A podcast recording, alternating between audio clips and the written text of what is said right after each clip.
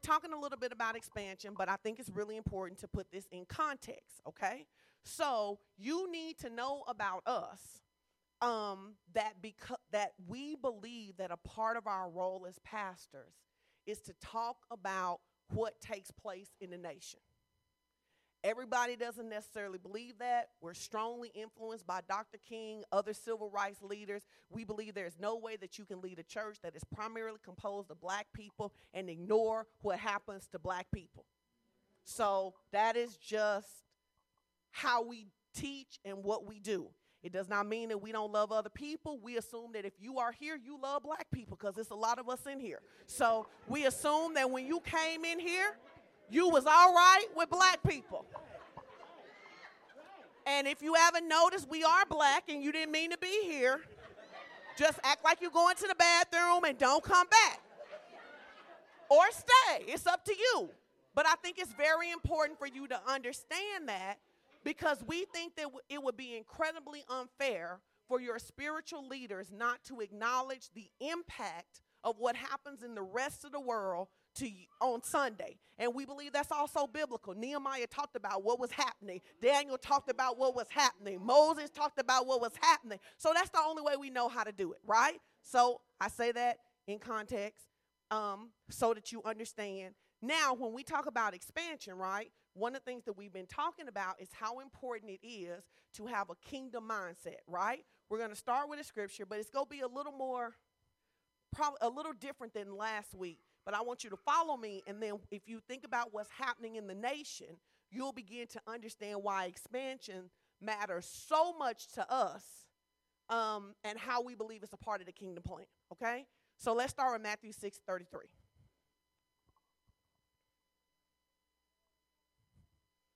I think I asked y'all last week if y'all can make them white. They still red. It's a software, baby. He don't know how to code. Okay. He don't code, baby. He would have to be able to code. Wasn't nobody going to tell me? I'm telling you, he can't code, baby. Oh, okay. All right. It's red because Jesus said it. Oh, okay. Okay. All right. Good answer. For those of you who have trouble seeing red in a well-lit room, it says, "But seek ye first the kingdom of God and his righteousness, and all these things will be added unto you." Mm-hmm. Seek ye first the kingdom of God and his righteousness, and all of those things shall be added unto you. So this is the context that we've laid it out, that the kingdom of God and the kingdom of heaven are not the same thing. The kingdom of heaven is a place that everybody has at. It's where God dwells. It's where everybody's going when they die, mm-hmm. right? But the kingdom of God is God's way of thinking and God's way of doing things, which is why you can bring God's kingdom into the earth even though you aren't still in heaven, okay? Right. That's right. Its righteousness is simple. His righteousness is Jesus. The only way you get righteous is how? Through Christ. Well, okay. Well, smart class. Let's try again. The only way you become righteous is how? Through Christ. Through Christ. You can't work enough. You can't give enough. You can't fast enough. You cannot serve enough to be righteous. Your righteousness is given to you by accepting Jesus Christ as your personal Savior. What we believe is that after you have accepted Jesus Christ as your personal Savior, the most important thing you can learn how to do is think like God thinks. Yeah. That's the most important thing that you can learn how to do. It's like if we all picked up today and we all decided that we were going to live in Australia, in order to be successful in Australia, we need to know the laws, the rules, and the regulations. We can't go to a country and drive on the other side of the road because that's the way we drive. We can't go to a country and check out groceries, or better yet, stick something in the plug, because that's what we did here in America, right? So a lot of people get saved, but they never learn to think like God. They never learn that the word is a tool that's designed to transform your thinking, because you can't transform your life unless you transform your thinking. As a result, we have a lot of people who love Jesus, but they don't necessarily live like it. And it's not because they don't love Jesus. It's because they've never been, so many people go to church have never been taught that they're supposed to change their thinking. People have been taught to work. People have been taught to serve. People have been taught to fast. People have been taught to give. But people haven't been taught to understand how God thinks, why he thinks the way that he thinks, and the benefit to our lives when we think that way, right? So he says, seek the kingdom and its righteousness, and the things will be added unto you. Tell your neighbor, say, neighbor, God is not crazy. He knows you need things. You're a spiritual being, but you live in a body. You need clothes. We said last week, we don't want you to come here naked. We need everybody to wear clothes. We don't care what your body look like. We want you to wear clothes when you come here. Clothes are things. You need automobiles. You need a place to stay. You need food. You need insurance. You need all of these different things, right? And to pretend that you don't need those things and that the church shouldn't talk about those things as though God isn't smart enough to know you need those things really sets the believer up to live a life of failure. Why? Because if you don't know that God has a plan for your provision, it forces you to look elsewhere for your provision. If you don't know that God has a plan to prosper you, to increase you, if you don't know that God cares about whether you can take your kids to the dentist or not, or he cares whether there is money for dance lessons, especially if they're called to be a dancer, if you don't know that, you are forced to find that provision from somewhere else. So we believe it is imperative that the church take the lead and talk about money. Yeah. You know what I'm saying? Okay. So we also think that it's important to acknowledge that particularly in the black church, we have so much poverty attached to us. So that when people start talking about money, people get uncomfortable. And then they go, all the church wants is your money. So I'm going to say it again for everybody. No, church is the only place you can go for free every week. No, it's the only place. When you people, I don't care what church it is. Church is the only place that you can go for free every single week. You cannot go to the movies for free. You cannot go to Walmart, take stuff out of there for free. Not and walk out without help. Not consistently. No, not consistently. Maybe not that first time. Now you gotta say that because you're gonna get caught. Right, because some people like, well, I stole something once. You keep stealing, you going to jail. You gonna get caught.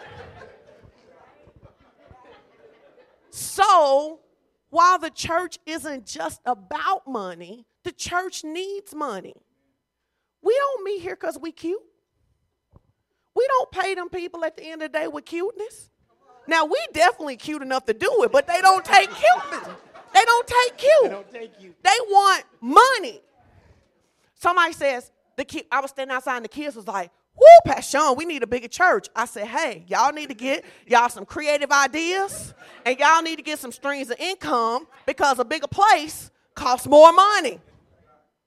And so then people go, well, why do people need to have a big place? I'm not trying to be funny, but that's just dumb. If you got 1,000 people, where would you put them except in a place that could accommodate 1,000 people? That doesn't make sense. They go, well, you could meet in a hotel. Have you ever priced what it costs to meet in a hotel? Because if you ever priced what it meets in the cost to meet in the hotel, you know it would be better to have your building than to meet in the hotel. So we have to have honest conversations about money. The other thing is we've been married almost 23 years. Yep. Next Sunday, right? Next Sunday. Make sure my gift right. All right. Praise the Lord, saints. I'm going to bring you the Lord. Huh? Bring you the Lord. I got the Lord. You better bring me a gift. Listen, I'm just being real. Maybe you deep and you don't like gifts, but my love language, my top love language is gifts. I don't want no cards. It's just a card. I don't want, like, don't do that. Just text me. But don't give me no card and then I open it up, ain't nothing in. I'm sad. I like gifts. I like gifts, and if you tell the truth, the Lord like gifts. That's why he asked for a sacrifice of praise. You're not going to make me feel bad. If you don't want nothing, that's your business. And I've been married 23 years. I was with him when he was broke. I was with him when he didn't have but $8 left in the bank. I expect a nice gift. A nice gift. I could be telling my business, though. Because you preaching with me. All right. So what I'm saying is, we've been married for 23 years. We've been counseling people for years. One of the biggest things that tears up marriages is money. Yeah. Two things. Almost all the little kids gone. Money and sex. Like, listen, if you married, you got to have one of them work. You cannot be deficient. in both areas. If you're going to be happily married, you cannot. Baby, you can't be broke and bad sex. No. Somebody just go ask the Lord for forgiveness. They're going to be like, look, I made a mistake. I need to go. This is not working for me. Because romance without finance is a nuisance. It's no man's. So to not talk about money and its impact to me from a leadership perspective is foolish. It is. It's foolish. 80% of the people we ever sit down and talk to got where they got in their marriages started over money. Because it's hard to be happy when you're hungry, when the collector's calling, and you got... No, listen. Only newlywed people can live off just love. Only. In fact, we were riding to Houston, Texas one time. I think we were going to Taylor's tournament. And I don't know who sings the song, but the song was playing, and somebody said something about they were Whitney. Who was it? Whitney. She said she would live under a bridge with somebody. And I looked at her. I said, girl, I ain't living under a bridge with nobody. I love you, but I am not living under no bridge with I thought we just had to be friends, but I am not living under no bridge. So, I mean, only newlyweds think love is enough. I mean, you know, and that's if you get married as a young newlywed. 30-something newlyweds, no, love is not enough. You got to be able to, you got to pay, you in real life, you have to pay bills. You have responsibilities. Those things matter. And if people are working and there's not enough money, so then you're working and there's not enough money, and then you come to church and the church says, hey, we need a building. You like, I need my rent paid. I don't know what you're talking to me for. We all need a miracle from Jesus. So if we teach about finances and God's principles, we can all be in a better shape, and nobody's having to give their rent money in an attempt to try to do something in the church, and the church isn't always having to pay rent for the people in the church. Right. And because money matters. Tell your neighbor, say money matters. Money matters. Money matters. You going next? Sure. So, you know, one of the things that we've always talked about here at Fellowship of Champions is that we believe that we are a church that our goal is to teach you to prosper in every area. And so when we talk about that, we don't just mean in the area of things that are just spiritual. There are natural principles that we believe that we are supposed to address as well. Pastor Sean talked earlier about why people ask us all the time, as pastors, why do y'all address things that take place in the world? Well, if Jesus was here, Jesus wouldn't be silent.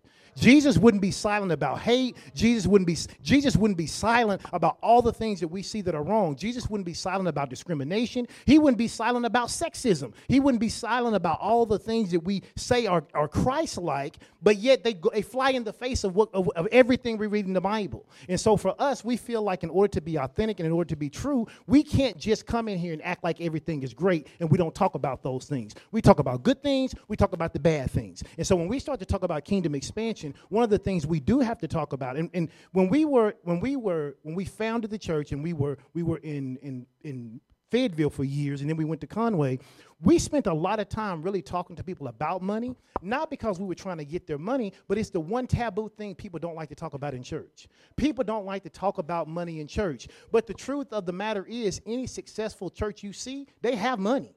You don't see successful churches. They go, oh, we successful, but we broke. You just don't see that. They don't go together. Those two don't line up. And so for us, our thing is that we've often sometimes, because people in the church have gotten a bad rap about money. We never have. I've always had a job outside the church. I've always worked and made my own money. So I never felt bad about what I had because y'all ain't never gave me that. But there are people who have exploited people in the church. You know, you've gone to places where, you know, and you've never seen it here, you never will, where they say, okay, we're taking a special offering. All the $1,000 people come line up here. All the $500 people. All the $100 people. And the reality of it is that God is never concerned about your amount. He's concerned about your obedience. So whatever God put on your heart to give. Now notice I said what God put on your heart to give. Sometimes what we do is we put on our heart what to give. And that's a difference. Because we put on our heart to give like this. Well, you know, I got this to do this week. I got this to do this week. I got this to do this week. Well, this is what I got to spare. That's not how God says giving. God says giving works by you hear me. I instruct you what to give. You trust I take care of the rest. But it's never the pastor's job to dictate to you what that amount is. Amen. And so when we talk about money, we want to talk about it from the standpoint you ain't got to like leave your checkbook and wallet at home because you feel like if you come to church we talk about money, we're trying to get something from you. The reality of it is that everybody's got to learn to trust God. God. And we've learned to trust God enough that if nobody gave, this is God's church. He take care of it.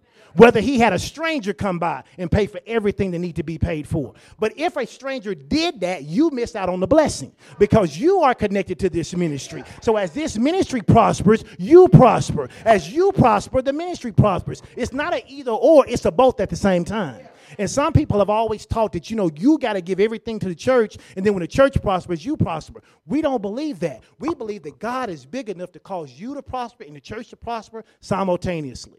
Now, why do we talk about money? Well, let's look at something in Ecclesiastes chapter 10, verse 19. Here's what you have to understand. Money is just a tool. Say that. Say money. Money is just a tool. It's just a tool. I say to people all the time, if tomorrow they said, okay, money that you know of now, this currency, these bills that you have are no longer valuable. You have to have red rocks in order to buy whatever you need. You know what becomes the most valuable thing then? Red rocks. People be throwing $100 bills in the trash. Why? Because they don't mean anything. So money in and of itself doesn't mean anything. It's just whatever we have assigned to it. It's a tool. It's a tool that we use. And God knew that it was going to be a tool that we use because look at what he says in Ecclesiastes chapter 10, verse 19. It says, a feast made for laughter and wine maketh merry. Okay? He says, you can have a party and you can be happy. He said, but after the party's over, if you don't have no money, you ain't going to be happy no more. He says, but notice this, money does what? Answereth what? All things. Somebody said, well, how do you figure money answereth all things? You want to go on a vacation to Jamaica. Money answers that. You want to live in a different neighborhood. Money answers that. We want to, and I'm, you know, Pastor Sean is right. We want to have a children's church that is about ministering to kids and they're learning God. But I want them to do it like at an amusement park every week. I want it to be designed like by the folk at Nickelodeon. I want slime coming down when they get the answer wrong. I mean, I want it to be lit. I want kids to be like, oh, my God, is it Sunday yet? I want to go learn about Jesus and get slimed. I do. But at the same time, it takes money to do that. You don't get to get some money from Nickelodeon to come down here and design a set and build a set and all the stuff you need to it. Talking about we'll feed you if you do it. It don't work that way. Folk don't work for dinner like that. So the Bible says money answereth all things. Now, one of the biggest lies that's ever been told in the church is we say this about money. Money is the root of all evil. How many of you know that's not what the Bible even says? That's not even what it says. What it literally says is that the wrong relationship with money is the root of all evil. Because if you have the wrong relationship with money, you'll do anything to get it, and you'll do more than that to keep it. Oh. You'll do anything to get it and more than that to keep it. You'll be deceptive. Listen, people have put their lives in jeopardy trying to make money. I'm not trying to be funny. If you sell drugs, you're going to get caught. You're not that good. You didn't hear me. If you sell drugs, you are going to get caught. You don't find no drug dealer who has a retirement plan. They don't retire from the game. They don't say, well, you know, I got 17 years in. I guess I'm going to cash this IRA in. No. If you sell drugs, you're going to get caught. If you do illegal stuff, you are going to get caught. You know how many jails are full of people who have gotten caught. Listen, you know who the smart criminals are? The ones who don't commit crimes. I'm a smart criminal. I've gotten away with everything every time because I ain't doing no crime. Everybody who think they smart enough to get away with a crime gets caught. Look at your neighbor and say, neighbor, you ain't that smart. Tell him, say, you might as well just get money God's way. That's right, because I don't drive down there. I got a nephew. I said, look, you go to jail if you want to. I don't drive down there. I'm not going to Pine Bluff to see you. They're all the way down there on the weekend. I'm just not. No. People need to know that because watch it. Money answereth all things, right? So what happens is if you don't get a revelation of how money works, you'll do something crazy, put yourself in jeopardy, and now your family is spending money to try to get you out of jail, bond you out, put some on your books, spending money to come see you. Just don't do that stuff. Amen? Just don't do it. Amen. Now, she's laughing, but I'm serious. Just, I tell my kids all the time, I love you, but I ain't coming to jail to visit you. I'm just not going to do that. Now, your mama may come down there and see you, but I'm not coming to see you because you don't have to commit a crime. Now, if they railroad you and they get you and you're innocent, I'll come see you. But if you out there doing wrong. And we know that Pastor Edwin is not called a jail ministry, I'm right? Not. Amen. Amen. So, but somebody is. Somebody is. Now, here's the point. Somebody's called a jail ministry. Somebody need to be paid for jail ministry. Right.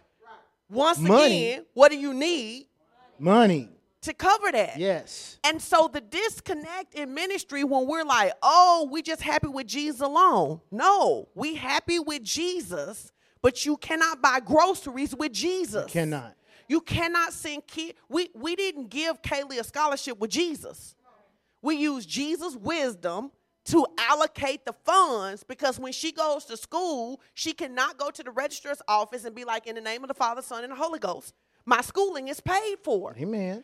I'm not saying there's not ever anything supernatural that could happen like that. I'm just saying that you're not designed to have to wonder if you go eat supernaturally.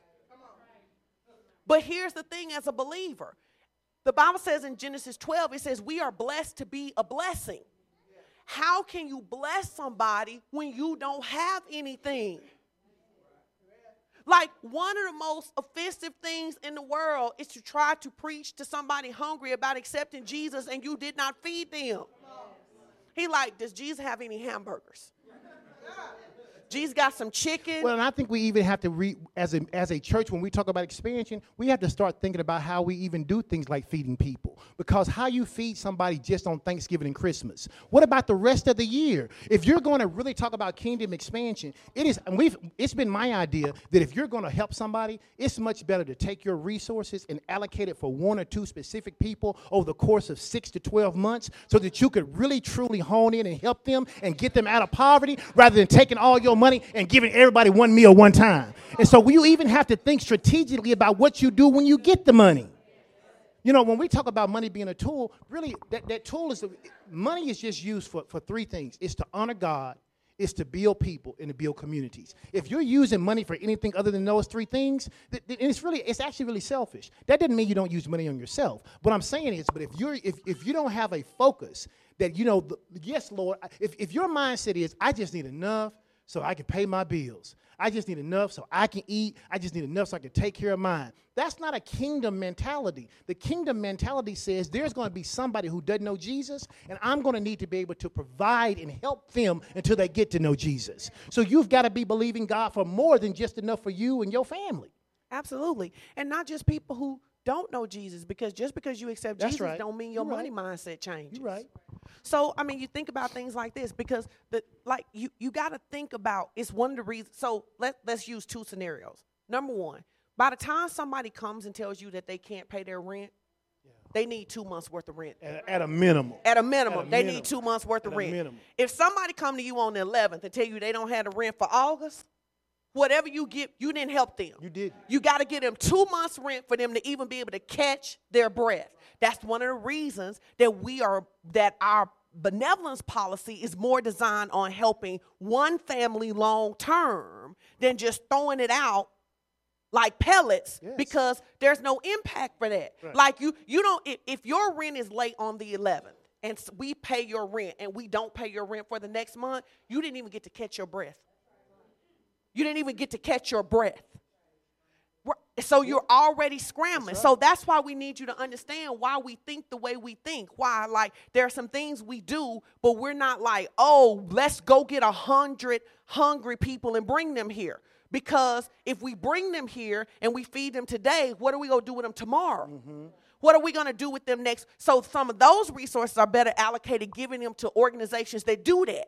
Okay, these people feed people. We're going to sow to that. Some of part of ministry vision is knowing what you're called to and what you're not called to, not trying to do everything. So if someone is behind on their rent, you even think about that from a personal standpoint when you're helping people. If somebody's already behind and you're already in the month, if you're going to help them, you need to figure out what the plan is to give them more than what they're asking for, because that's the other thing. When most people come to ask for help, they don't ask for what they really need. They ask for the bare minimum. To break. Right. Mm-hmm. What's the bare minimum? Mm-hmm. That's really important. Why? Because money matters. We say all the time, money is not the most important thing, but it impacts everything that is important. We know that many, many people are diagnosed late, particularly African Americans are diagnosed late with diseases that could have been taken care of. The number one reason why is because they don't have insurance and they don't have money to go to the doctor. Yeah. So then what people try to do is manage pain until it's not manageable, and then they go and they get a fourth-stage diagnosis, and we're like, oh, my God, what are we going to do when some of that stuff could have been fixed? But people don't go to the doctor because they don't have money. Amen. So we believe that it is so imperative for us to want to have more than enough, to want to be abundantly supplied so that when people have a need, we can be a blessing. That is so important to our hearts, because when people are struggling financially, people kill themselves over struggling financially. People break up their families because they're struggling financially. So many things could be alleviated, but if we don't have the resources, because the other thing that we don't believe, we do not believe that it is the responsibility of the world to supply the church. Right. You're never going to see us out here asking Walmart to give us backpacks to send kids back to school. Because if God told FOC to give backpacks, the backpacks are in here. Now, what we believe is that you can do something with so much excellence that Walmart says, we want to partner with you. Yes. But when the church puts themselves in a position to have to beg other organizations for help, you're not the head. You're the tail, hoping somebody will help you. That's not who we're called to be. And I hope you heard that, because that is a key part of really who we are as a ministry. We believe that God gives us resources and that we can be so excellent with what he's given us that other people will want to partner with us. It doesn't mean we don't want other people partnering with us. It just means that our mentality can't be, we can't do it if we don't ask somebody outside for help. We have the resources within this ministry to do everything God assigns. God wouldn't ask us to do something if he didn't already know that we had the resources to do it. So the problem becomes sometimes that we don't ask the how. But if we ask the how, God will give us the how, and then other people will come alongside of us and say, hey, I want to be a part of that. And I believe that not just our church, I believe that has to be the mentality of the church if we're ever going to talk about really impacting the world, because right now the world is like, well, y'all need us. Rather than us saying, hey, you need to partner with us. You need to partner with us. And so that really is a big part of our heart. So money's important, right? Yep. So then how do you keep money from becoming the most important thing? You have to keep God first and remember that God already has a plan for your provision. Say, God has a plan for my provision. God has a plan for my provision. If you know that he already has a plan, you don't have to fall in love with money. Let's look at Matthew 6 and 24. Mm-hmm. Matthew 6 and 24. It's going to be in red. It's going to be in red because Jesus said, I got it now. I got it. Got it, baby. No, I really got it because the other ones were white. See, I didn't, all right. It says, no man can serve two masters, for he will either hate one or love the other, or else he will hold on to one and despise the other. You cannot serve God and mammon. Mm-hmm. Mammon isn't actually money. It's the spirit behind money. It says you can't serve two spirits. You got to pick which one you're going to serve. Right. So we serve God, and we use our money to bless people. Mm-hmm. Understand that we see it like this. If you're a water hose passing water, you go get wet. So what does that mean? God is not telling you that in order to send other people to help other kids go to college, your kids shouldn't go to college and there shouldn't be any fun. That's not what he's saying. He's saying, hey, if you can do both, but poverty doesn't allow you to have a both mentality. Hear me. Poverty doesn't have a both mentality. Poverty says we can either help people in Africa or we can do this. We can either do this or we can do this. But an abundance mentality that comes from God says, if God has put multiple things in our heart, how do we do them all? We have 5 kids, so that's a great example of it. We've learned to live in that place, right? We have 5 kids. They have different activities, different interests. Everybody knows the kids are expensive. So we've never said, oh, because you play basketball, there isn't money for dance. Our question to the Lord is, how do we do it all? Because you don't, and so a lot of the challenge with the church is that the church hasn't really understood that God has spheres of influence, and life is more than going to church. It is. Tell your neighbor, say, life is more than going to church. Life is more than going to church. And so if you don't understand that there are people that God has called, I'm going to go ahead and give you this now, these 7 spheres of influence so you'll know them. God has called people into industries. How many people sitting in this room right now could be in a better situation if your family had had the resources to invest in the thing that you were created to do? Mm-hmm.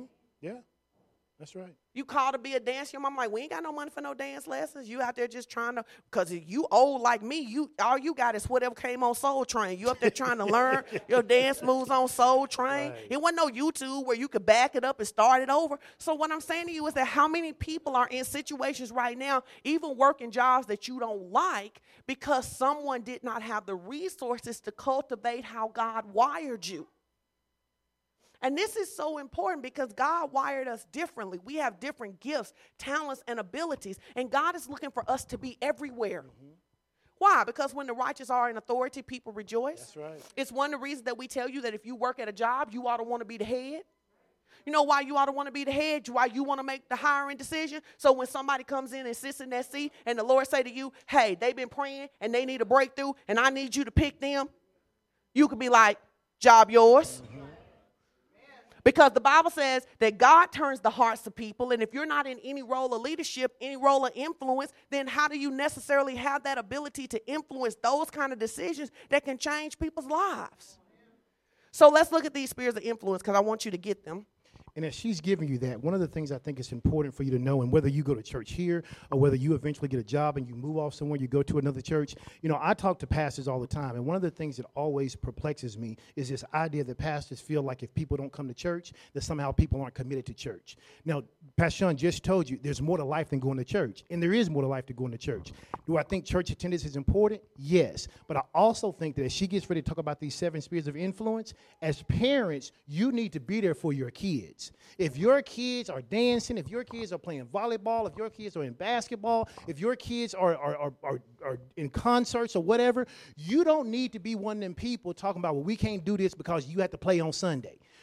I don't know about you. The way I grew up, that was always a thing. Everything they did on Sunday, then we couldn't do it. And the reality of it is we don't know what those kids could have become had they been given those opportunities. Now, I ain't saying you ought to just be, you know, here in Northwest Arkansas sleeping, you're in the bed and you don't come to church. But if your kids are doing something, I would be mad at you if you sent your kids somewhere just so you could attend church. You can always, that's why we make the word available on tape. It's why we make it available through our website and through the app so that you can get the word, so that you can stream. But it is important as we talk about kingdom expansion that as parents we are pouring into our kids because they really, I mean, I know it sounds cliche, but they are the future. And you don't know what taking your kid to one dance competition or one volleyball tournament or one bowling tournament, you don't know who they're going to meet. You don't know how that may propel them for a scholarship. You don't know what school they may go to, who they meet at that school. You don't know how God has directed their path. But your job as a parent is to take your child as an arrow and to shoot them in the direction of their destiny. And that is not always coming to church. Amen? Which is why you need to know the word so you can give them the word. That's no right. matter where you are. Because right. if your kids are only getting the word in victory zone, we're failing. That's right. You need to be making confessions with your kids. Your kids need to be know their identity in Christ. I'm going to tell you a story about that, and I'm going to give you the 7 spheres of influence. Those of you who know our oldest daughter, Taylor, you know that she played basketball starting in junior high. That she went to college on an athletic scholarship and that she just graduated in May, and she graduated debt-free. Amen. And she graduated debt-free because she could dribble a ball. Amen. That's why she graduated debt-free, right? And so I can remember when we first found out about AAU, and so when we first found out about AAU, we used to tag out on Sundays because we didn't want to miss every Sunday. I remember being in the gym, being really, really aggravated that I was missing church on Sunday for a basketball game. And the Holy Spirit said to me just as clear, he said, if you had my heart, you would see that there are more people to minister here to than you would at church. Yep. This is the truth. When Taylor got on the basketball team that she was on, her coach got ejected every game. Is that the truth? Every game. If there was a game and they didn't blow the people out, they was going to put coach out the gym. And we didn't come in and we didn't preach. We just came in and we just practiced letting our light shine. Listen, the people on the team, they used to get thrown out the gym. Listen, she was on the team, and if you ever been, some of you won't understand this, but some of you will because you're from different situations, but if you ever been in a situation where you're about to fight and you get that little knot in your stomach because you don't know what's about to happen, when we would be in the gym with them, I would just be like, are we going to have to fight to get out of here? And we just would show up, and we would talk about it on the way, and we would talk about how important it was for us to keep our composure, because if we kept our composure, other people started keeping their composure. Then before you know it, the coach asked Edwin to be his assistant coach. So now he's sitting on the bench with him, not preaching at him, just having the opportunity to be like, Coach, let that go. That's not that big a deal. And then we messed around and went through a season where nobody got ejected, not the coach or any other parents. That may not seem big to you, but that's being light. The kids noticed. The kids will be like, when you're not here, bad stuff happen. When you're not here. The kids would text me. They'd be like, Miss Shawn, you coming to the game today? They'd be like, dang. No. So I'm saying to you, number one, you don't know how God wants to use your kids. That's right. That's right. You don't know how God wants to use your family in order to impact the families of the earth. That's right. And you don't always get the chance to do that in here the way you would out there. That's right. That's right. So one of the first spheres of influence that everybody there are a couple that everybody's called to, and then there's some ones that are specific based on your gifting, is the family. It is. Your family matters. The Bible says a wise person leaves an inheritance to his children's children. That is not just spiritual things and recipes.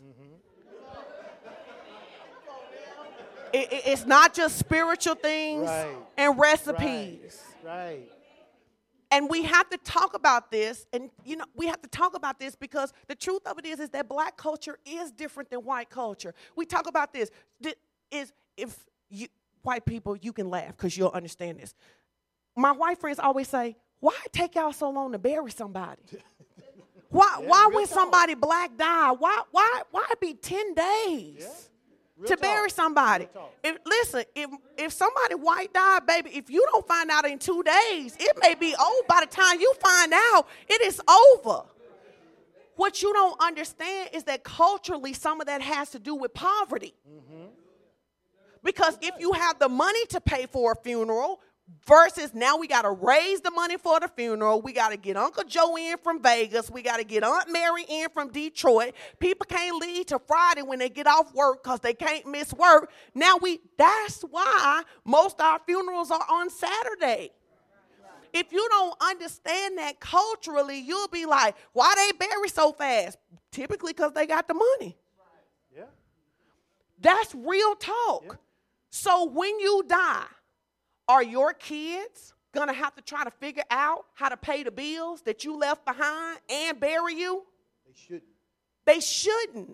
And it's why we talk to you, and it's why we say over and over that it is spiritual to get life insurance. Because I don't care how healthy you eat. I don't care how bad you eat. I don't care how much you exercise or how much you don't exercise. I don't care whether you're vegan, or whether you're vegetarian, or whether you don't eat at all. You are going to die.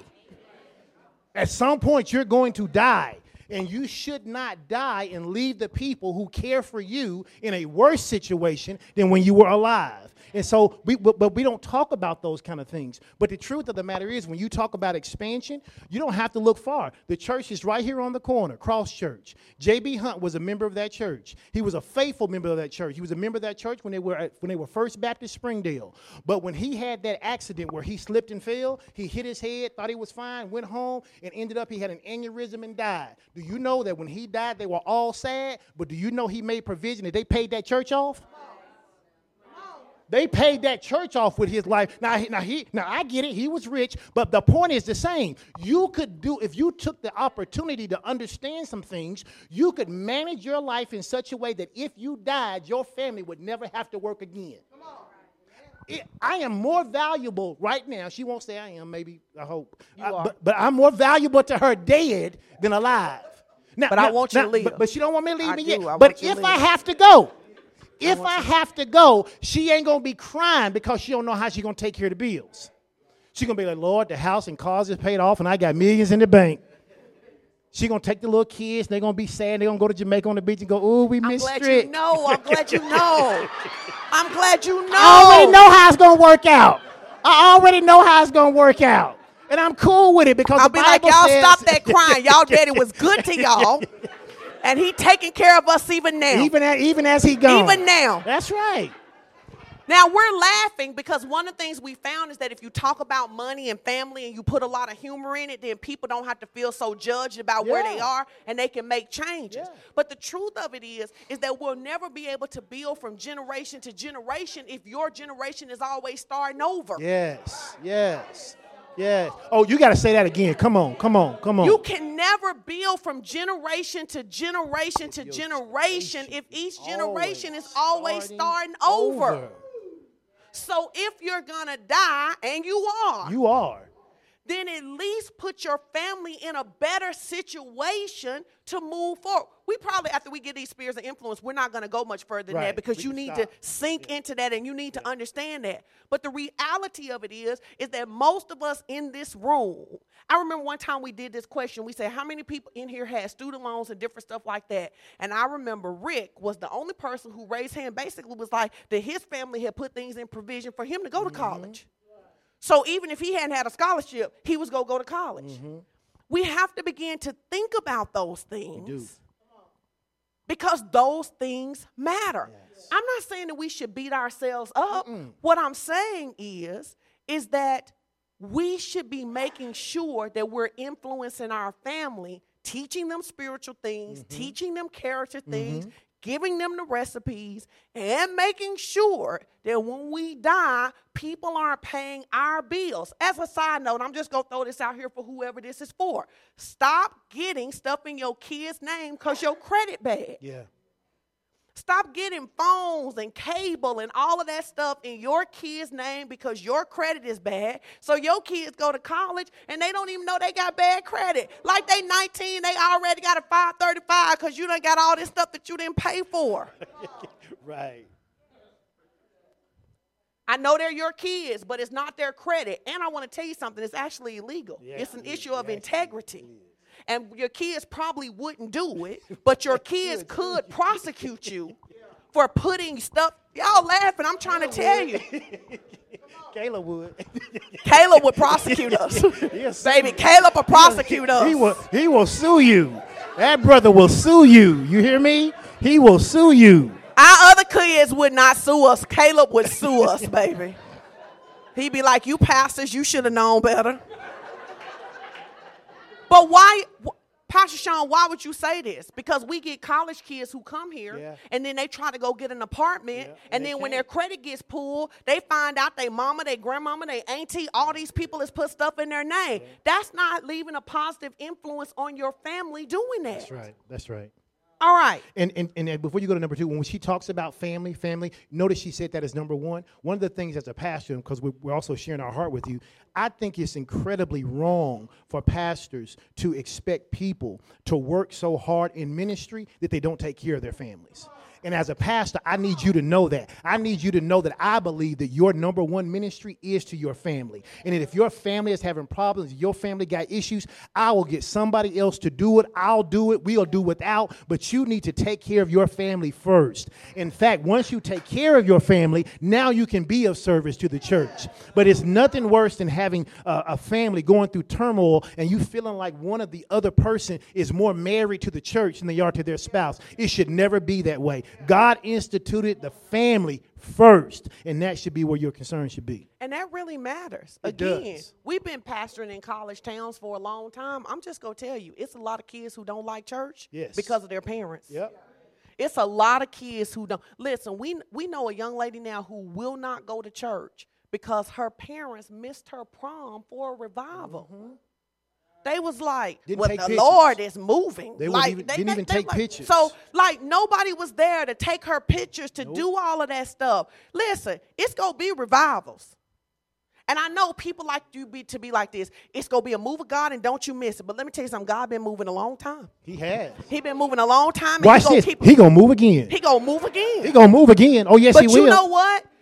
Your kid... They're going to graduate from high school one time. One time. Your kid go at the top's going to go to 2 proms. Yep. Like, don't miss out on those moments and then wonder why they don't want to go to church. Let me tell you something, too. Like, you can't take care of the church better than you take care of your spouse. You will make people resent the institution of the church. Yes. Yes. Don't be over here cooking for me and your family hungry. Right. Yeah, y'all can't handle that chicken. That chicken for pastor. That's just ignorant. Right. Feed your family. Right.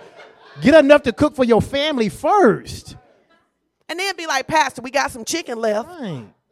But don't do that. I used to hate when the pastor would come to our house and he would get everything first. Especially that big piece of chicken. I'm like, why you get the big piece? You don't even live here. And I'm not saying that it couldn't be done to be honorable. Right. I'm saying that if your family isn't bought into it and they don't see it as honorable, now they resent the pastor, the church, and everybody. We don't want the pastor coming over here. Every time he come over here, just eat up all the food. Right. You don't want, that's not what you want. Right. You got to take care of your family.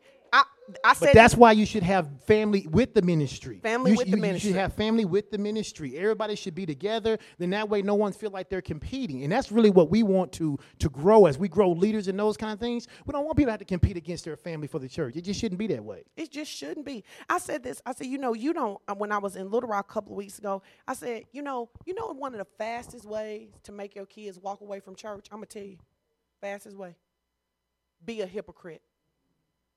The fastest way to get your kids to walk away from church is to be somebody different at church than you are at home.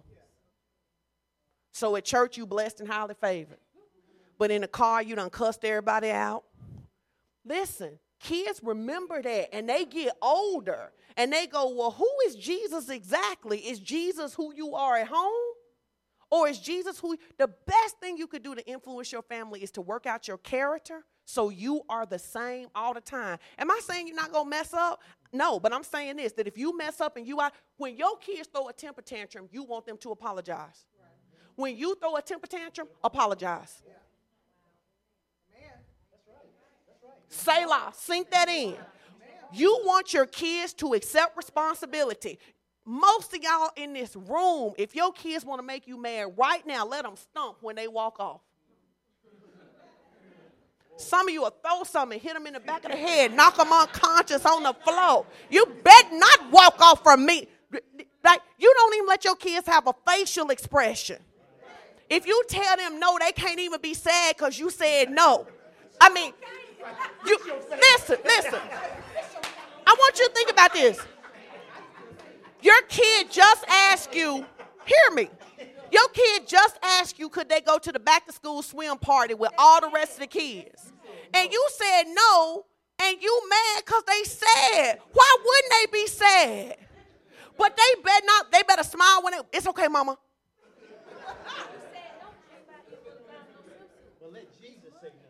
But let Jesus say no. Or let you think something didn't go the way you think it should go, and you in the house slamming pots, and every time I turn around, y'all always eating up the food, and some of you so angry over summer break, you're mad at your kids because they hungry. Like, what's wrong with you? What is wrong with you? Let me help you. I'm going to help you because we're getting ready to go back to school. We getting ready to go back to school. You got all year to plan for the fact that next summer your kids go be at home. If your kids are at home, they are going to eat.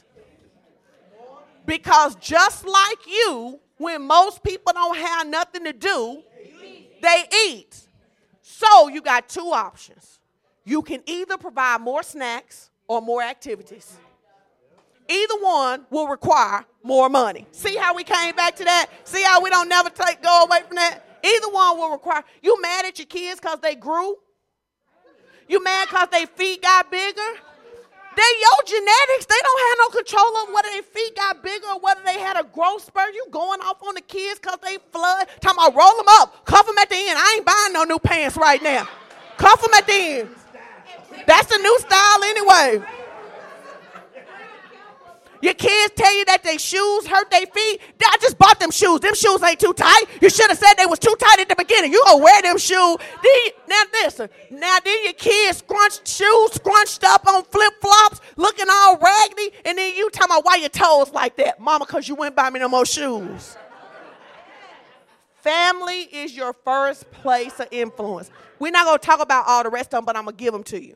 The next place of influence is church. I'm going to make this one simple. Don't be mean when you come to church. Don't be mean when you come to church. You don't own a seat, even if you bought it and somebody else sitting there, pick another seat. Stop getting mad. No, real talk. Stop getting mad at visitors. Like the people who didn't come here last week, they don't know where you always sit. You know why? They weren't here last week. So if you come in and somebody is sitting where you always sat, don't ask them to scoot over. Excuse me. That's my seat. You don't own a seat. Everything for the kingdom is for everybody. Somebody say, why are you saying this? Because you know some mean church people. And our second place of influence is the church. It is the church. Speak to people. Guys, we're in the South. Maybe you can live in New York without speaking to people. In the South, if you don't speak, you're just rude. In the South, if you don't speak, you're just rude. I'm from New York, but you don't live in New York. You live in Northwest Arkansas. If you go to the neighborhood market, speak. Speak. If you don't feel like speaking, don't go to the neighborhood market. Don't go. Go. Let them bring your groceries out. But then speak to the person who brought them out. Don't leave here and go to a restaurant. Don't leave here and go to a restaurant. Waitresses tell us all the time that they hate the Sunday crowd. You don't went out and ordered $100 worth of food, left $2 tip. The devil is a lie, and you ought to be ashamed of yourself. And then I left them a little money card talking about come to my church. They don't want to come to your cheap church, and you ain't even giving people no tip. I'm telling you, if you cannot afford to go out and leave a tip, go to Wendy's. You don't have to leave a tip there. But do not go out to a restaurant when you leave here or leave your church, run the waitress like she your personal chef. I can't tell you. Like sometimes we leave tips for other people because the people, you can tell it's a big church crowd because they still got on their church crowd clothes. At least with us, you don't know we went to church. But they still got on their full church suit. They got gators, got a hat. And then you'll see the waitress walk by and she'll be like, I did all that and they left me $2. You actually giving people tips when that's happening. Right. But it's like, look, I don't know what church they represent. We represent the Lord. Here you go. Because you just don't want people having that impression of church people. Because if people have that impression of church people, they are not coming to your church. And understand this, you get one chance to make a first impression, which means this. Other people, other mean people from the church have messed it up for us, so we got to be extra nice in order to try to get back to zero. So, last tip, you could do this. We do this a lot when you go out to eat because it's important because most people save Sunday for their eat-out time. I ain't never cooking on Sunday. We always eat down on Sunday. That's what we go do. I may go to your house and eat. Come on, Angel. I may go to your house and eat, but on Sunday in our budget, we going out to eat. One of the things that we do sometimes is we pick a place, and our goal is to overwhelm the waitress with goodness or the waiter. And we go in. And clarify what goodness is, because sometimes folk think goodness means being nice. That's not the goodness we're talking about. So when we say overwhelm them with goodness, we're talking about goodness, money. We want to give them a tip that's so large that they can't believe it. That they have to come back and ask you why you did it. Or did you mean to do that? Or did you mean to do it? Why? Because we've been in places where we've done that, and people will be like, I didn't know how I was going to have the money to go back to get my books. This is the money for my book. So Pray about, those of you who go out, pray about where should we go this week? Who could we be a blessing to? And we just, sometimes people say, why did you do that? And we be like, because Jesus loves you. Jesus loves you. It ain't now you got to come to my church. No, we just want you to know Jesus loves you. The other thing, your money make room for you, make gifts, it give you access. So typically when people see us in walking restaurants, they like, get them a seat. Get them a seat. They go, get them. Then we want that table. You can set your own future up. You can. So you a blessing to somebody, and they pick you because they know you're going to treat them right. All right, I'm just going to give you the other things you want. Okay, number 3, education. Number 4, government, spheres of influence. So family, church, education, government. And I will say this about government. Some of you should... I'm sure that the Lord has been talking to some of you about getting involved civically, and maybe it's not on a state level, but there are different boards. You know, we talk a lot about things we could do and things we should be doing, but there's going to come a time, if it hadn't happened already, that the Lord is going to begin to talk to more and more of us about serving on more boards. I was talking to someone in the city of Springdale, and he was telling me, and I didn't know this, but, you know, and maybe I should have, but he was telling me about all the vacant board spots. That are just vacant because nobody wants to serve, you know. And the reality of it is serving on those boards gives you insight into what's happening. A friend of mine actually sold some land, so you know, on Interstate 40 they built that they built that exit where that Walmart is. It's not 40 on Interstate 49, I mean, and they built that. That ramp that went across where that church used to be. Well, he served on the board, so he knew they was going to do that 2 years before they were going to do it. So he just sat on the land until it was time to sell it and sold it for almost twice as much as what he paid for it. Well, serving on the board can help you in your own financial realm. And so that's a sphere of influence, where government is concerned. Right. It's a sphere of influence. A small level of government that combines education and government is get involved in your local PTA. Yeah. Yep. Getting involved in your local PTA. The accomplishment I am most proud of being the PTA president in my kids' school is that when I was the PTA president, I stopped them from serving kids cheese sandwiches when they didn't have money. See, a lot of you don't know that if kids don't have lunch money, they get them a cheese sandwich. Mento cheese most of the time, too. Like, nobody it's a cheese dead. Sandwich. It's nasty. And here's what you don't understand. If they can take your tray from you, dump your tray and give you a cheese sandwich. But if you're a part of PTA, then when they say, here's how many kids we have who don't have money for lunch, you can get your friends to do it. You can, if you're on the PTA, you can allocate PTA funds in order to do it. Those are small ways that you can make a difference, because you just think about being in school. When you were in school, you noticed when you were different. And if everybody got food and you got a cheese sandwich, baby, you notice that. And think about it for the kid who maybe didn't eat before they came to school, and then now we got a cheese sandwich. How can anybody learn in that environment? So PTA is a good way to be able to serve. And even if you don't have time to serve, those of you who have kids who are in school, you could just simply go and be like, look, I'm going to put $100 on the books. When the $100 run out, let me know, and I'll give again. Those things make a difference. Those are places you can have influence. In fact, most cafeteria plans run on a semester basis or yearly basis. So if you want to, you can go to your kid's school, wherever they're going, and you around Christmas time, you can actually go in and talk to the cafeteria manager, and you can say, because they'll let kids charge to a certain number, and you can say, hey, listen, I don't know how much do you have on the books where kids have charged? And sometimes it could be a couple $100 or whatever, and you can pay half of it off, a quarter of it off, or pay it all off and be a blessing to those kids. As a principal, I actually used to tell my cafeteria staff, if you take a kid's tray and you throw it away, you won't have a job. Now, what you're going to do is feed them. You're going to come tell me, and I'll figure out how to pay for it. But what you're not going to do is embarrass a kid. Because if you do that, you won't work for me. But the Bible says that when the righteous are in authority, people rejoice. That's why you got to get involved in those kind of things. And that's the reason you shouldn't always want to be the person under the radar, beneath the thing. You want to be the head, because you want to be. Yes, there's greater responsibility, but there's greater opportunity to influence people for Jesus. So those are just small kind of ways you can influence. Now, couple more. 5, media. People are always talking about how bad media is. Let me tell you why media is so bad. I'm going to tell you why. Because all of the people who belong to the church who wanted to be involved in media, folks told me it was the devil. Yep. Now, that's why. Yep. And then the people who went out and tried, the church threw them away. Yep. So you didn't have any influence. So if you want to influence media, you got to raise up people who know God to be in media. And then when somebody say they want to be an actress, you can't be like, don't go over there and do that devil stuff. I mean, like, listen, believers, guys, we can't be scared of everything. We can't be scared of everything. Listen, y'all know it. Don't even pray for me because I'm not changing. I'm a hip-hop girl, okay? You know what I can't stand? Christian rappers that can't rap.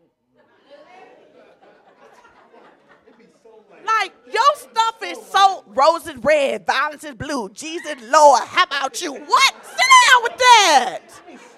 Oh, whack stuff. So lame. So lame. But if the church wouldn't hear me, when Tasha Cobbs did a song with Nicki Minaj, right? When Dietrich Haddon did a song with, you didn't get on social media and now blast them for doing it. And first of all, listen, no one gets to own Jesus. No one. Just because somebody don't live the way you think they live, don't mean they don't know Jesus. And we miss so many opportunities to win. If you just go out and look at some of the stuff that Christians say about secular artists, just ask yourself this question. If you were those people, would you go to church? Right. I was at a conference with Dr. D.D. Freeman, and Michelle Williams was there.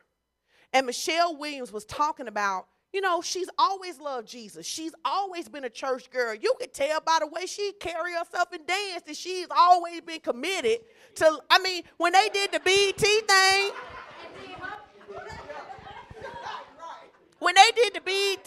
and everybody else danced on somebody young, she got old Maddie Johnson. She want to be clear. I got to do this, but I'm not trying to be inappropriate, right? This is what she said. She said, they spent all that time dogging us because we sang secular music. She said, and then when Jesus says yes, they said we were witches and we weren't really singing to Jesus. Mm-hmm. She said, she said, it's 5,000 women in the room. She said, so you ask me why I'd rather sing Bootylicious? She said, because at least if I sing Bootylicious, I don't get attacked by people who say they know God. Come on. Come on. What is that? She said, I gave you what you wanted. When I gave you what you wanted, then you still said I wasn't saved. That's why media is bad. Guys, listen, none of us know everything God would do or how he would do it. In fact, they was always telling Jesus that God would not do what Jesus was doing. He's God, and they telling him that's not what Jesus would do. All I'm saying to you is that sometimes you may see something. You think about how far music has come. You remember when Kirk Franklin came out with Stomp? Yeah. Babe, when Kirk Franklin came out with Stomp, some of y'all ain't old enough to remember that, babe, but when Kirk Franklin came out, not only did they say it was devil music, they told us if we listened to it, we was going to hell, we didn't love the Lord. Just because it's new to you and it's not what you would do doesn't mean God hasn't called somebody to infiltrate that and to do that. So the best thing you could do sometimes is pray and keep your mouth shut because you don't know the assignment God gave somebody else. Right. So, and we know Beyonce saved.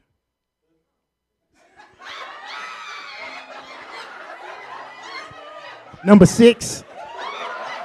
Number six is celebrate.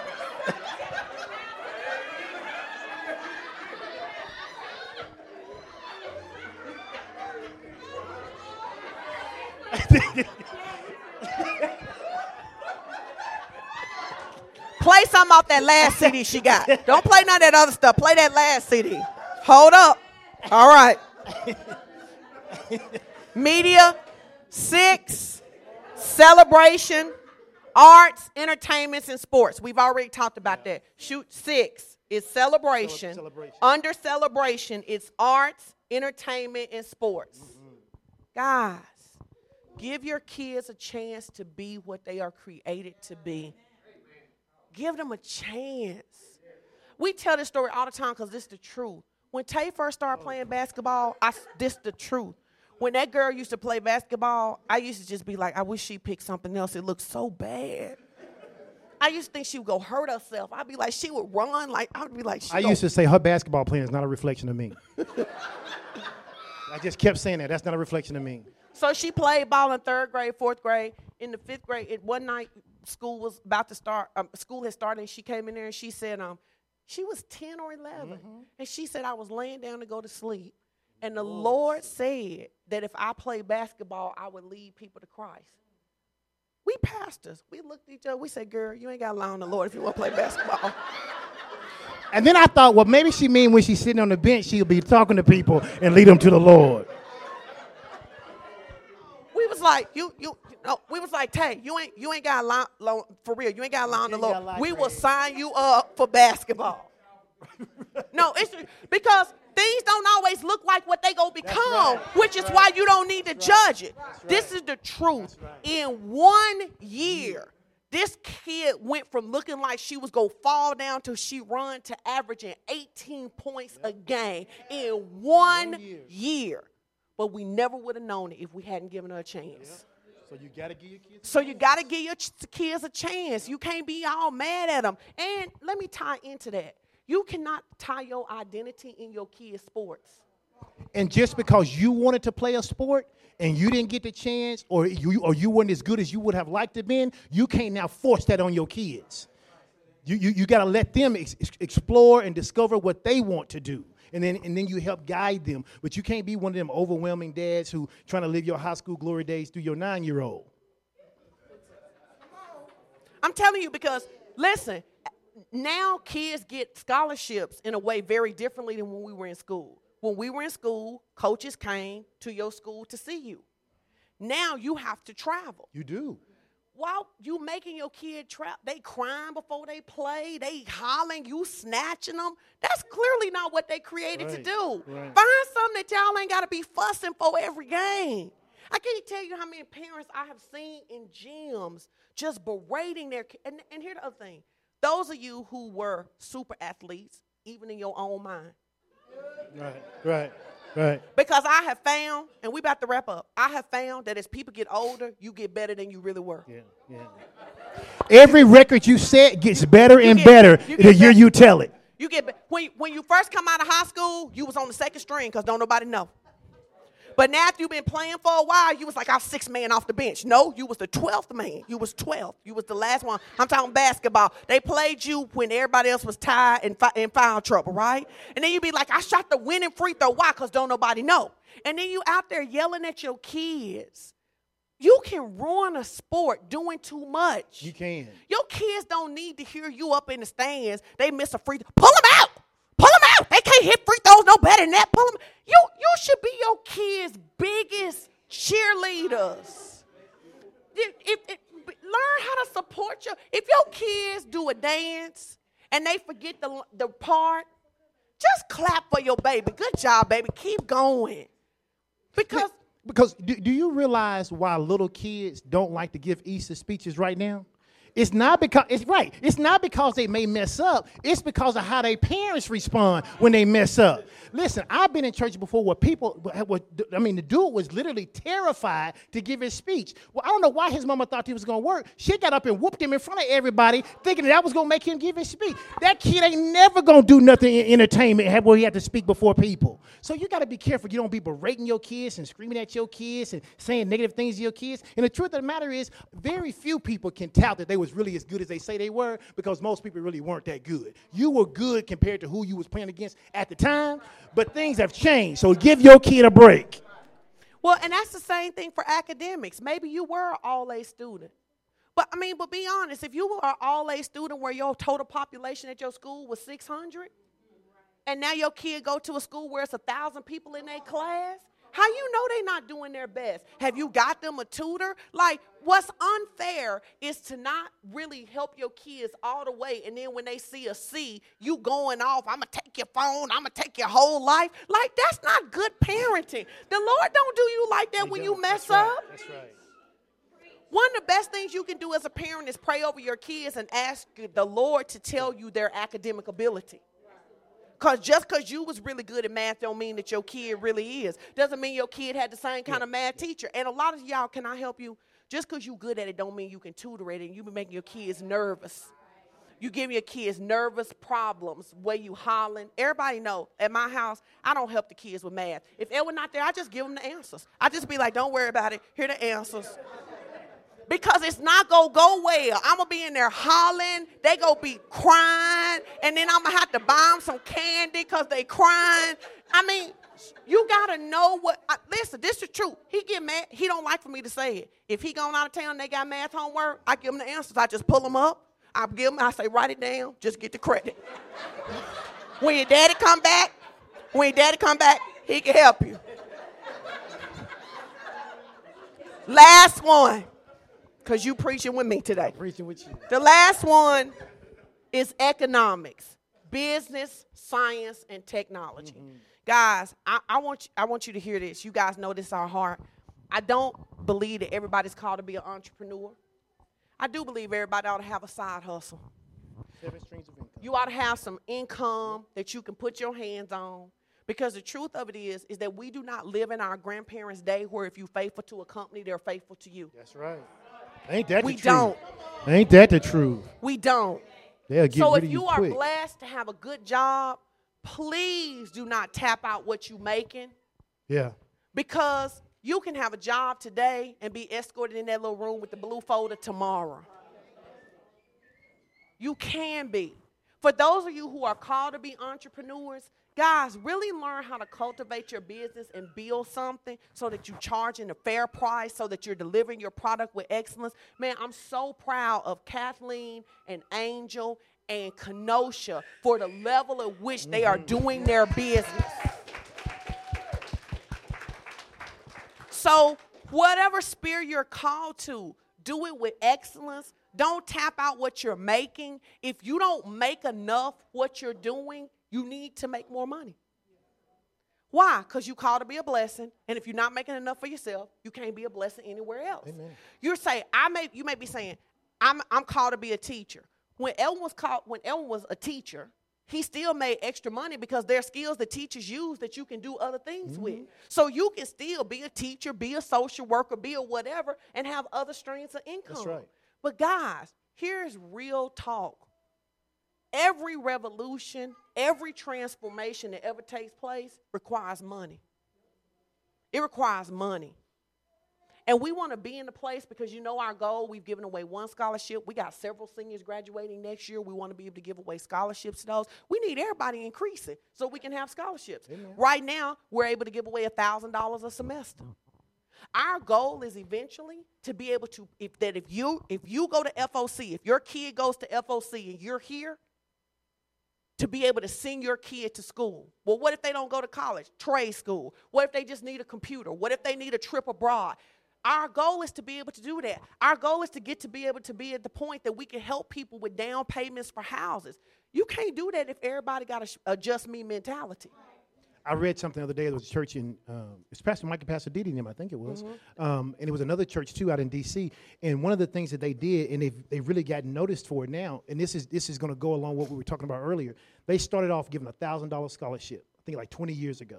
They gave a $1,000 scholarship. People got so excited, they started giving more $1,000 scholarships. They went to 5 to 10. And now they got this thing where if you go to their, because they have a school at their church, which is one of the things we want too.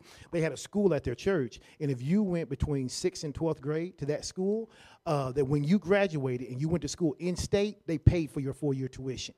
Now they started doing that without any outside help. People started seeing what they were doing, and then companies started giving to them. Last year they gave $1.2 million in scholarships.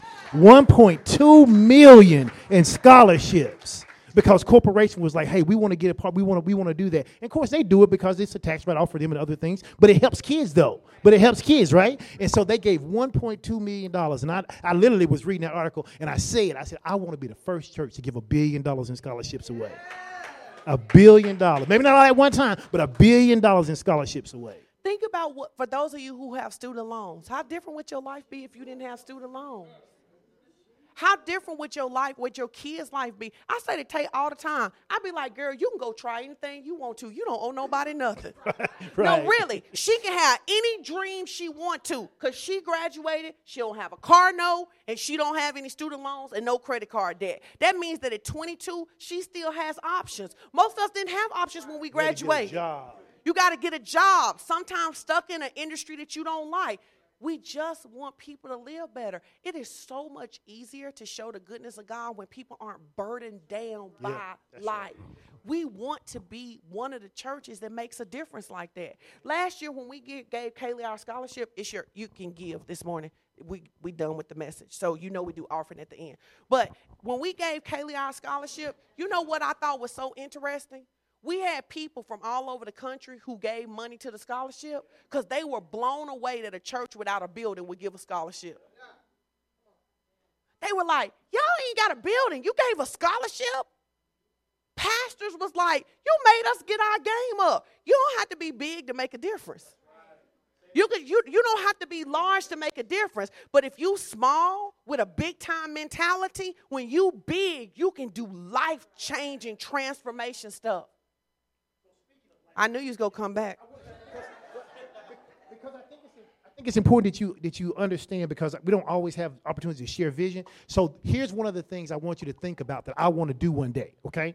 One day what I would like to do is I would like for us, when it's time to go back to school, is to have a facility, like maybe like the Doubletree or someplace like that, where we go and buy all brand new clothes, brand new shoes of all different sizes, and kids in the community who can't afford it get to come and go school shopping at our store.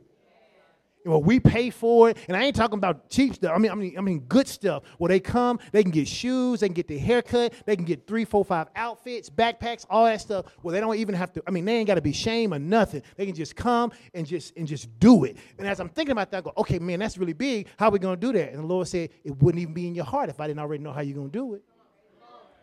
So I'm telling you, there's gonna come a day. Well, we're going to have a big old place, and we're going to get kids from all over the area, and they're going to get to come, and instead of having to go back to school where kids are making fun of them because they don't have new clothes and all that stuff, they're going to be flyer than everybody else. Amen? Amen. Think about what it would be like to be able to take the highest poverty school in the region and just say, you don't have to worry about school supplies the whole year. Whatever school supplies your kids need, we supply them. Those are the kind of things that get people. When the people were hungry, Jesus fed them. People getting their needs met then makes people open. I get it. Some people go run a hustle. Some people go do whatever. You can't do nothing about that. But think about all the people's lives we can change. And some of those people need to give their life to Jesus. But some of those people know Jesus, and they just need their faith restored in church. And we want to do that. So we hope you enjoyed the word today. If you need prayer this morning, let's see, who am I picking?